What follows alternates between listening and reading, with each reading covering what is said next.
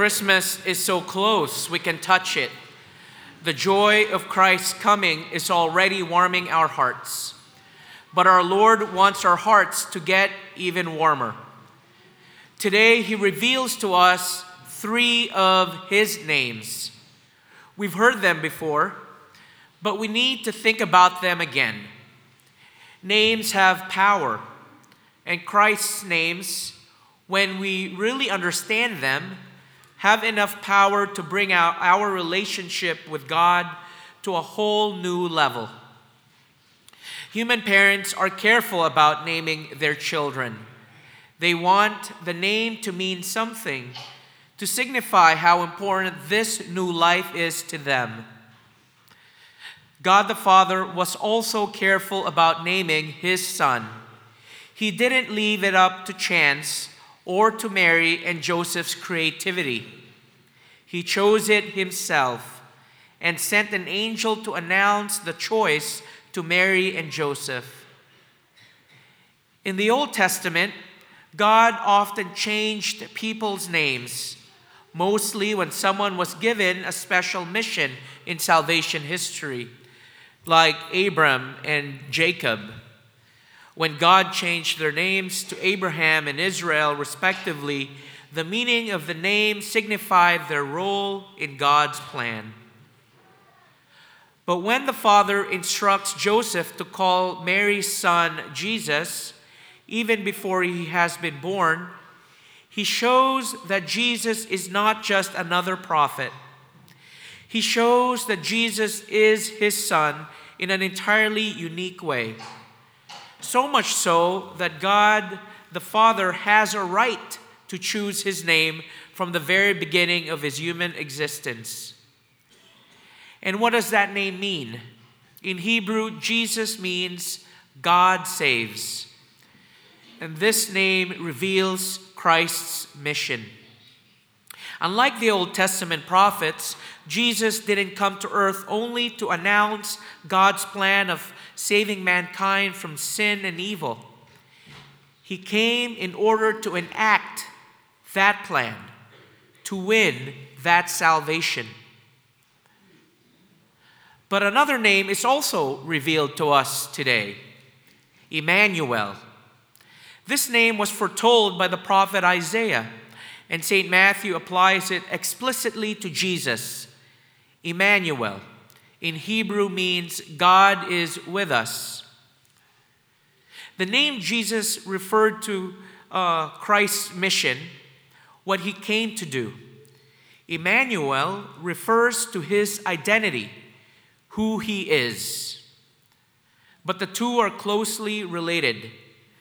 The only reason that Jesus is capable of winning salvation for the human race is precisely because he is both true man and true God.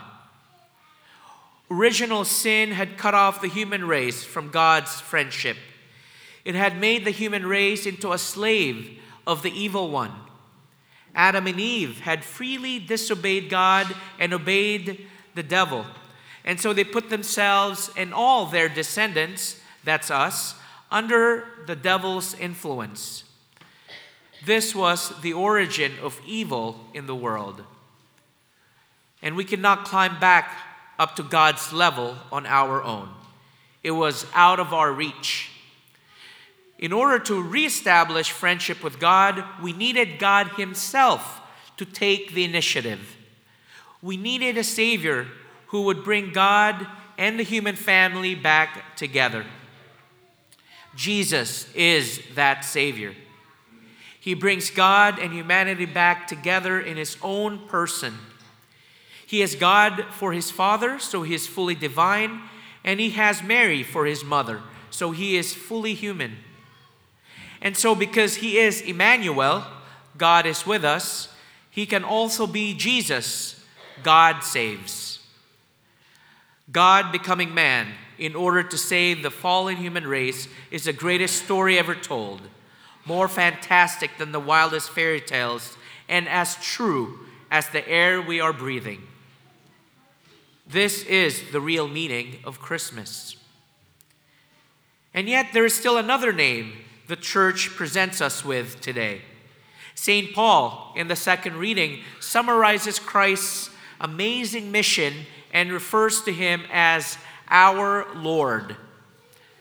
Jesus and Emmanuel are names that only God could have given.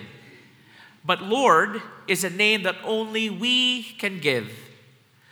Lord comes from the Hebrew Adonai, used frequently in the Old Testament. It is a grammatical alteration of the word Adoni, which referred to kings, owners of slaves, heads of households. Basically, anyone who had authority over other persons and not just animals and things was called an Adoni. But only God was called Adonai. Human authorities always receive their authority from somewhere, from their position in society, a higher authority, or a cultural tradition. But God does not receive his authority from anyone else. He is the ultimate source of all order, power, and greatness. He is, by his very nature, Adonai, Lord. When we call Jesus Lord, we are acknowledging that he is much more than just one of the history's great religious leaders. We are expressing our conviction that he is truly in, is Jesus, the Savior, that he is truly Emmanuel, God is with us, and that he truly is worthy of our faith and obedience. Therefore, when we call Jesus Lord Adonai, we are making a decision. We are committing ourselves to following and obeying Him. God cannot call Himself Lord because He cannot submit Himself to Himself. Only we can use this name to refer to Jesus because only we can freely choose to submit to His authority to be his followers, to be his disciples, to be Christians. Friends, today, Jesus, Emmanuel, will come to us again in the Holy Communion. When he does, let us renew our faith and trust in him by calling him Lord. And in the few days remaining before Christmas, let us keep all three of these names on our lips and in our hearts, as true lovers always do.